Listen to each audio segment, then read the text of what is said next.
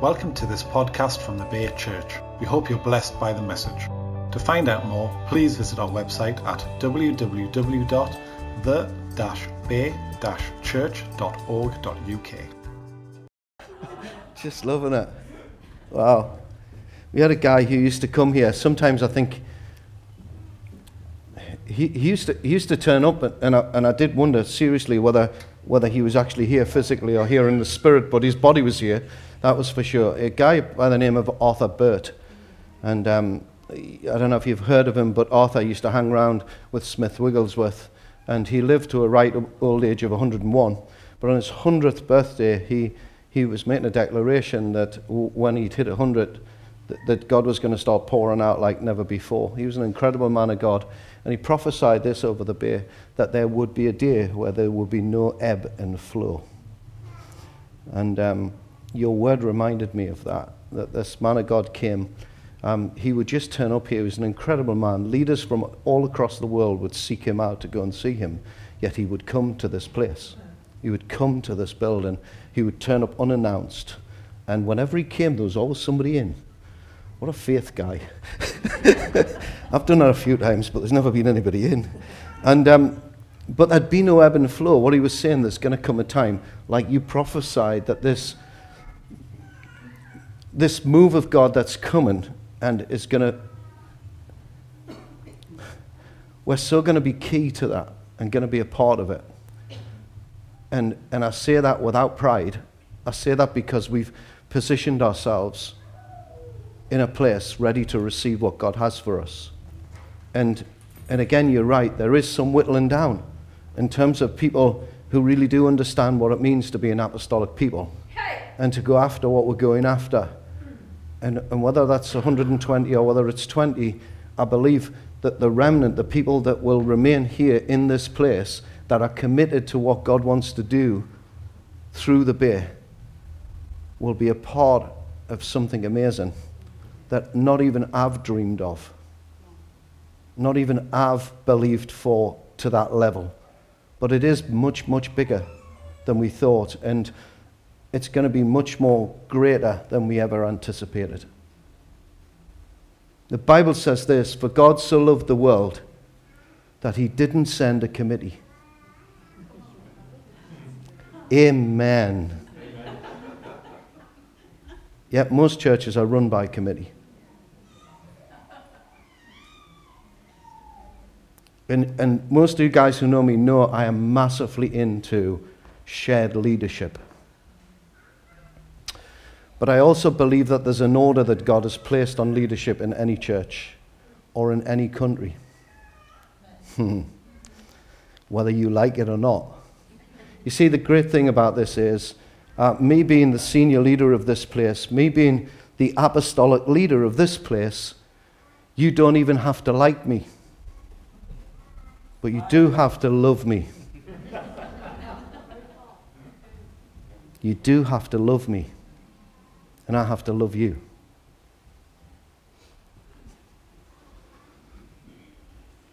And we fell into things that we begin to lead almost by default of a committee. And that's never how God intended it. I tell you how we lead. We lead by revelation from heaven.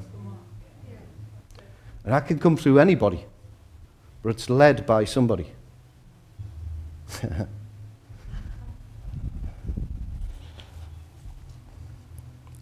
and, and last week I talked about the importance of fathers in our lives and mothers in our lives. And one or two comments I've had back around,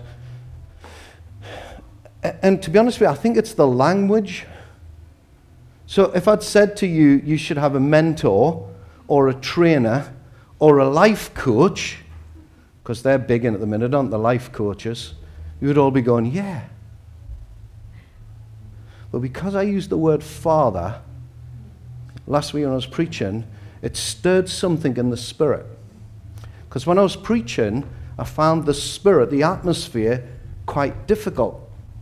Some of you might not even know this, might not even picked it up. But when you preach, when I stand at the front here, there are two realms going on. I look at your lovely smiling faces, but there's, a, there's another dimension going on. that's receiving the word. Just like you're receiving the word, it's receiving the word. And it, and it was that dimension, not you guys, it was that dimension that I found was really, um, th- th- there was a real struggle for the spiritual dimension to receive what was the Word of God. Which is this Jesus was a son to a father. And he modeled something that we should model. He modeled something out of, out of any way that God could have come and shown himself, he chose to do it in a father son relationship. That modeled something that the church has to follow. And it modeled it in such a way that we really are comfortable when it comes to modeling that with our Father God, but not so comfortable when it comes to modeling that with our spiritual fathers and mothers. And some people struggle with that. But I said something last week that I think skipped over the lorry is, but it definitely hit the spiritual realm. It's crucial to your holiness. Crucial to your holiness. Having a spiritual father or a spiritual mother is crucial to your holiness. What does it look like? Somebody was asking me what, what, is, what, what do you look for? You know, do you look for the best mum or dad, the most powerful? And I said, you look for what God has for you. So one of my spiritual dads is a bishop, not because he's a bishop, but because of who he is. Just happens to be a bishop. One of my other spiritual dads who's sitting here today, we didn't, I don't think we really set off 30 odd years ago for Peter to be my spiritual dad. But we ended up at that place where he became my spiritual dad. Tell you why? Because he acted like a father towards me. It's, in many ways, it is important to you have, but it's, it's equally important that you have. There are spiritual mums and dads who are rich in spiritual mums and dads in this place. And I said it last week, and I'll repeat it again because it's important that you hear it. You cannot be a dad until you first understand what it is to be a son.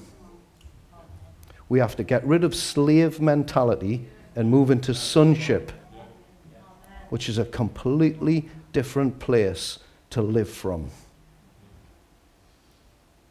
It's mirrored right throughout the Bible, and I could preach it I'm blue in the face. I believe it with all my heart. And this week is my last week really preaching on this. Next week I'm going to be we're going to be preaching, and, and some of the core leaders will be doing a bit next week as well, on what does it mean for us then as a church as we go forward. And we're going to set that out. We're going to lay that out a bit next week for you guys so you can buy into what God's doing. I really believe that we have been given, certainly I've been given, a blueprint for this region to see a region changed. And I also believe this that we're key to that. We will be pioneers in what we set out to do as an apostolic church that will bring something into this region. Does that mean any other church is less? Definitely not. You know me well enough to know that that's not what I'm preaching. But I also do believe that God gives churches ha, stuff to do. Remember, we read the Apostles' Creed at the beginning. It had words like one, we're one, holy. There's a call to holiness. There's a call to holiness. Not legalistic holiness. There's a call to real holiness, which is why spiritual fathers are essential in your life. One, holy, universal.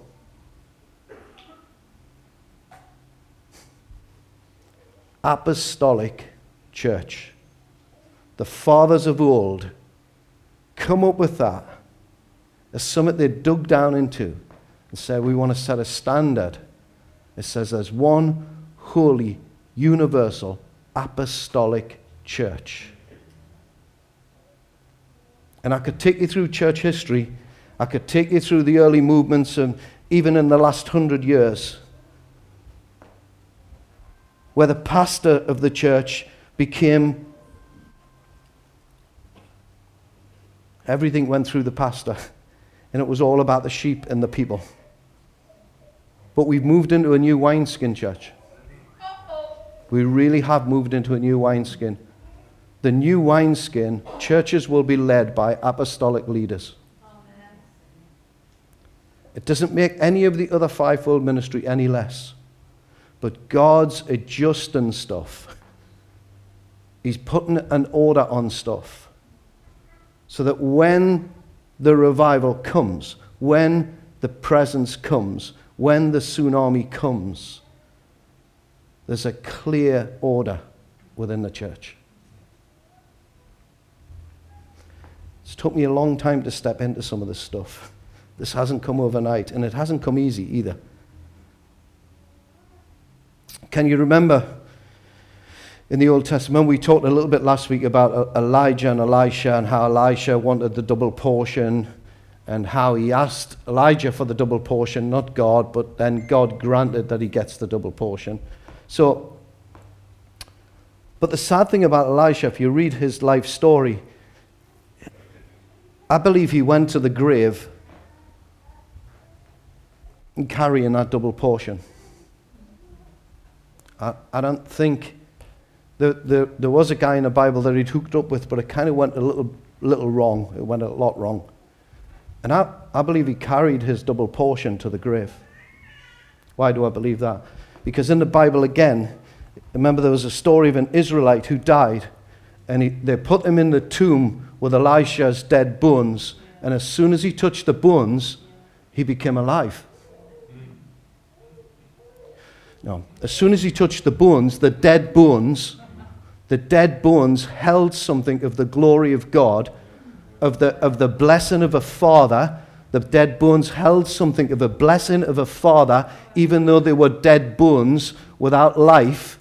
They held something, it's in your Bible, have a read. They held something that when a dead person touched them, they became alive. They, they, a bone, a dead bone, imparted something into a dead body and caused it to come alive. Yeah. Isn't that amazing? Yeah. Yeah. This is the God we worship. And this is the importance, this is the importance of having a father or a mother in the spirit. Because that which was that which was maybe, maybe the best place to get some anointing is the graveyards.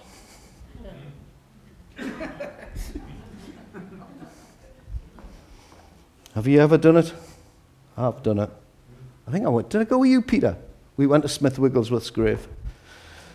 Oh, we were crazy in those days. But yeah, we did a bit of grave, grave rolling, and it was raining, and I got wet. It was, yeah, it was a bit mad it was good. Because Smith Wigglesworth is another guy who didn't really pass on the mantle. You see, I, I, I, believe that each and every one of us, not just the giants, each and every one of us has something to pass on. God has placed something within you through His Holy Spirit that can pass that you can pass on and bless someone else. Even before you die or taken up in glory. You have something that God has given you to pass on to someone else. Oh, if we only knew. I said last week 200 times curses are mentioned in the Bible, 600 times blessings are mentioned in the Bible. When will we learn to begin to start blessing stuff? When you bless stuff, it causes life to flow. Bless you, brother. Bless you, sister. You know, the Bible's full of it. First Corinthians, all, most of the books, they'll start with grace and peace to you from God the Father and from our Lord Jesus Christ. What a way to greet someone, isn't it? Grace and peace to you. Grace and peace to Tell your neighbor grace and peace to them. Do something. Just bless them. Grace and peace to you. Come on. Let's, let's begin to understand what it is. Let's begin to understand what it is. Do you know the Apostle Paul as well? While I'm on with the father's mother sings, I'm, I'm watching the clock, don't worry. While I'm on with the father and mother sings, but you know, Paul understood what it was to be a mum as well as a dad. Because I've said to you, it's not gender specific. I could be a mum just as much as I could be a dad. Have a read in the Bible, Galatians again. Listen what Paul says. He says, My dear children, from whom I gain the birth pains of childbirth. He's identifying himself. Now, lots of us men know how difficult it is to have children because we've all been there and we all feel the pain. It's not true, honest, it's not true. Let's put my verse up, Mark. Here's my verse for today, and let this seep into your spirit. So it's the second part of that verse. It says, Love one another with brotherly affection. And the very last bit says, Outdo one another in showing honor. So, in apostolic people, again, honor is a kind of word where we've heard a lot of, but if you want to interchange the word honor with love, then that's okay. Because it's really difficult if you're loving somebody not to show them honor. It's incredibly difficult not to do that. But we come from a culture that is lacking in what it means to show honor to one another. I remember when I was in, uh, when I was in Brazil, actually, and a pastor was driving me around, going from meeting to meeting.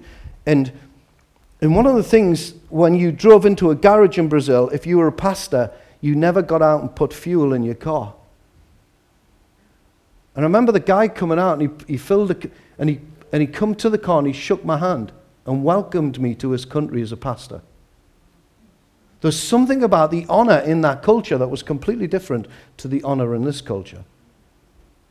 There's something that they held. I remember, I remember taking a meeting, um, I took a few meetings, but I remember taking a meeting and it, it finished at something like 10 o'clock. And then the parents in the meeting, 10 o'clock at night, would go home and get their kids out of bed and bring them for me to pray with them. 10 o'clock at night. And they'd queue till 2 o'clock in the morning. There's something in the, in the culture uh, uh, in, in Brazil where, where the people had got to a place of hunger for God, but also honor for the man or woman of God. They, they understood what it was. And this, this does not say that any of us can't access that stuff ourselves, but I am just saying to you there's something in the honor of one another that brings blessing to us. Remember, the Bible says that we're to honor our father and our mother. We don't, most of us wouldn't have a problem with that. Some of us would, depending on our father and mothers. But again, we think of this from an earthly perspective. What if we suddenly begin to think about that as your spiritual mum or dad? Probably each and every one of us in this room had somebody who brought them into the kingdom. There are very few people who just find God. People are generally led to a place of receiving God. And most of us, I bet if you're beginning to think right now, you can think of a person who helped you on that journey. You see, the person led you to an experience of Jesus. And this is where we've got to learn, and particularly as we begin to grow next year with evangelism. I got into a huge debate online this week about evangelism. Some guy wanted to know how to fill his church.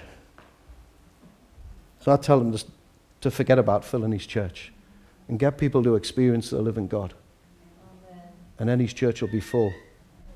it's not about evangelism, it's not about reading a prayer on the back of a card. That never makes you a Christian. It's experiencing God that makes you a Christian. Wow. We, ha- we, are to, we are to honor the authorities. Some of us don't like this. Let everyone be subject to the governing authorities. There is no authority, listen to this, except what God has established. The authorities that exist are existed by God, given to everyone to own. Wow. So if you owe taxes, pay taxes. If you owe revenue, pay revenue. If you owe respect, pay respect. And if you owe honor, then honor. We're supposed to honor the governing authorities. Now, this is a really tricky one, isn't it? Because I've only got to mention Donald Trump, and half this place will be up in arms. Where can we bring honor to someone that we feel doesn't deserve honor? Can we separate honor from the person? There's some good questions in this. You see, you're even supposed to honor your boss. Even if you think you can do a better job than they can, you're still supposed to honor them. Because they're your boss. It's in the Bible. It's amazing. It's amazing, the Bible. It's in the Bible. Before you can learn what it is to be over somebody, you must learn what it is to be under somebody.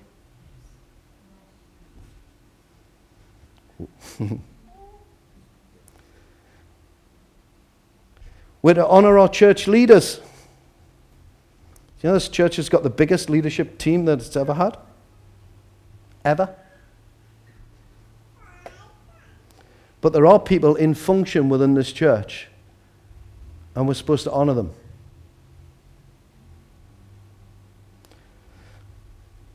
Actually, the Bible says in 1 Timothy 5 that the elder who is to direct the affairs of the church is well worthy of double honor, especially those who preach and teach. Wow. You see, when you show honor to someone, when you show honor to those who lead you spiritually, I guarantee you they will take their job of leadership very seriously through the honor that you express to them. Since most of us have not been raised in a culture of honor, but many of us have been raised in a culture of dishonor, how do we grow honor? True honor. What does it look like to outdo one another in honor?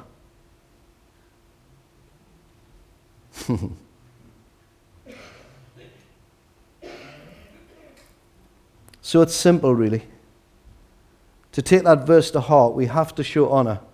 We have to outdo one another by showing honor. It means that we have to demonstrate honor. You see, I can honor you in my head, but that doesn't mean a jot, does it? And actually, I believe honor starts in the heart before it ever gets to your mouth because there's a lot of false honor around where people use position of hierarchy or positions that feel that they deserve honor because of a position or a role they have. And even if they're in that role, sometimes people can give honor because of that role rather than a heart expression. But I tell you now, if the Queen walked in this door, each of us would treat her completely differently because of the position she holds. It's important that honor comes from the heart. It's important that honor also costs you something. ah. Ah. There are people in this church who are serving us on a daily basis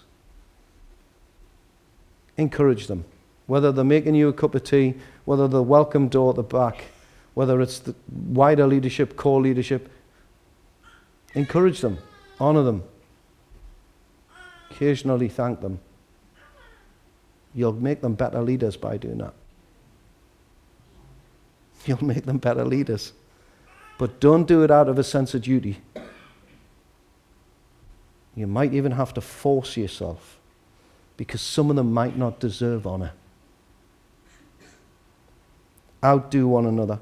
So I'm going to finish by kind of just talking a little bit about false honor. How do you tell the difference between a fake £20 note and a real one? Well, you compare the fake to the real. There's always a difference, isn't there? Nobody's ever made the perfect fake yet. There's always a difference. You compare the fake to the real.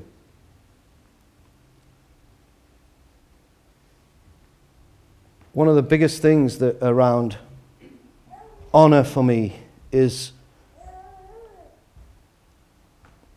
is I think that there's, a, there's an aspect that's not godly around honor, and some of that is around um, flattery. and some of that is around what I call soft honor. Um, you know, when somebody says to you, um, What church do you go to? I go to the Bay. Um, oh, the Bay. Yeah, yeah. You, I know you're Pastor Alan. And you go, Yeah. You know, dishonoring, but there's a, there's a soft honor there, isn't there? There's something behind that. There's something behind that. And, and I, think, I think flattery as well is another big thing. I mean, one of the, believe it or not, one of the, some of the biggest spiritual struggles I have is with the Jezebel spirit. Because as a leader, as a leader of, of this church, as the leader of this church, and as a leader of stuff going across the, the, the region, and then stuff going across the nation, people will see you as a target to try and manipulate and control to affect things. Do you know where I learned the most about this? When I was a prison chaplain.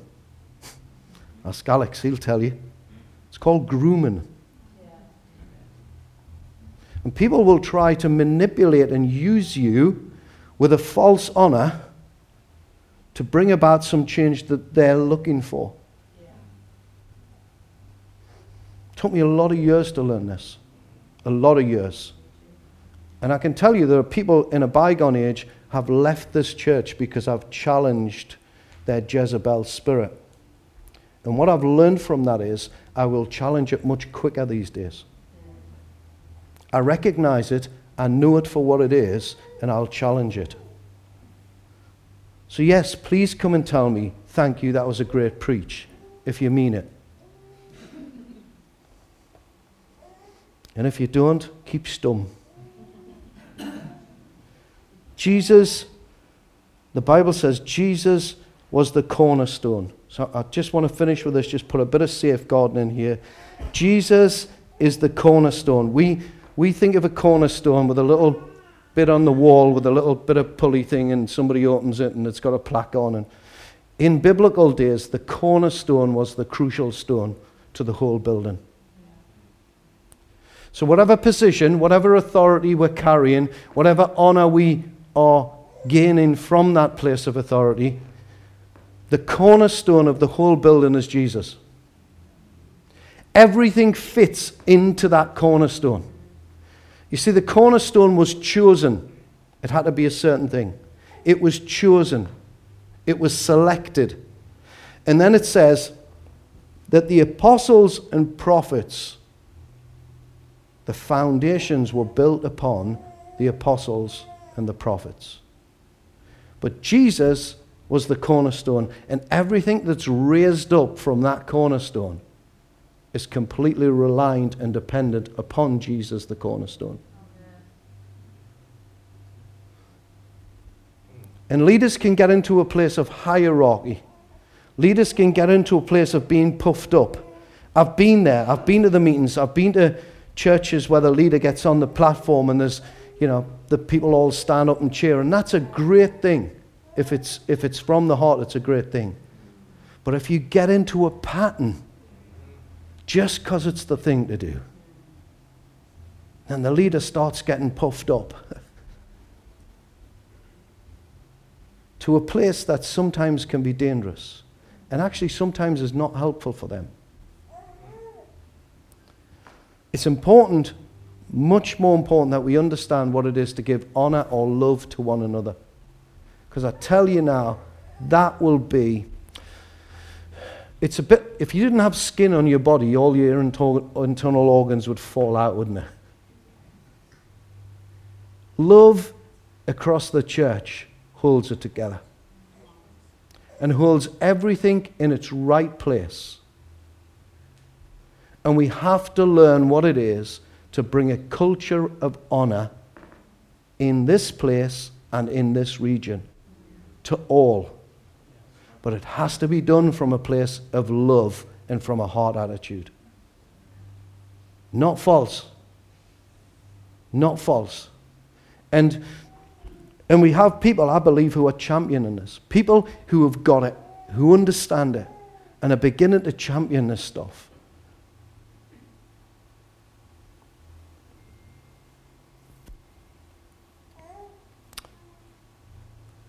Don't make claims.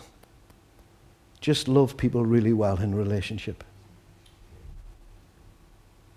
Outdo one another by showing honor outdo each other. Honor is an expression of love from the heart.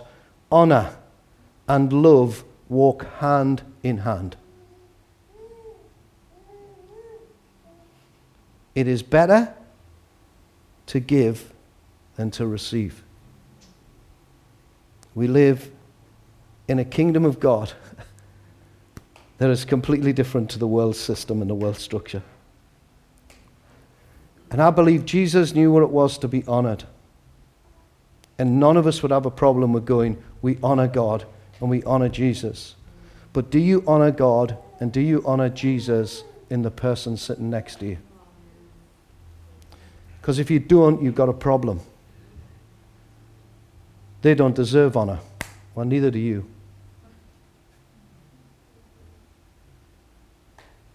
Why should I love them? because you should. it's not difficult. It really isn't difficult, church.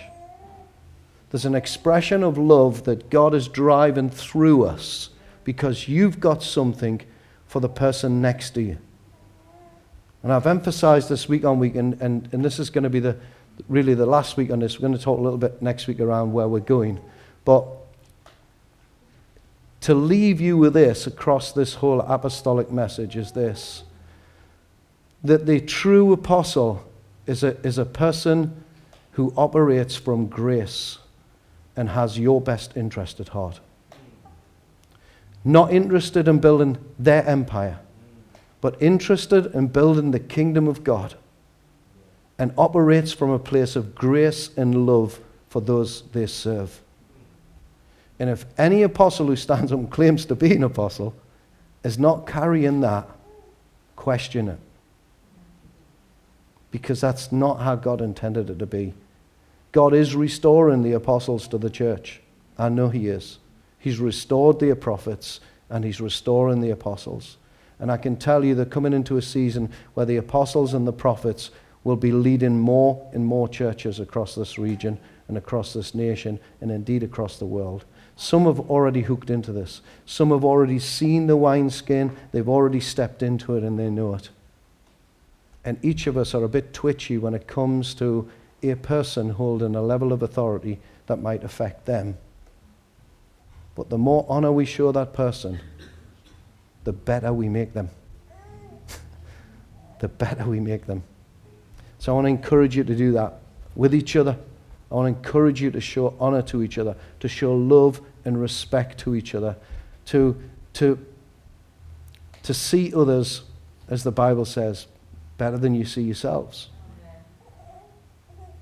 And what does it say after that? It says you to do it out of reverence for Christ.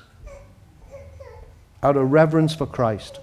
Not legalistic, but because of what God has done for you. Because of the grace He's shown you, you show grace to others. Okay, I'm going to hand back over to Laura. Thank you, guys.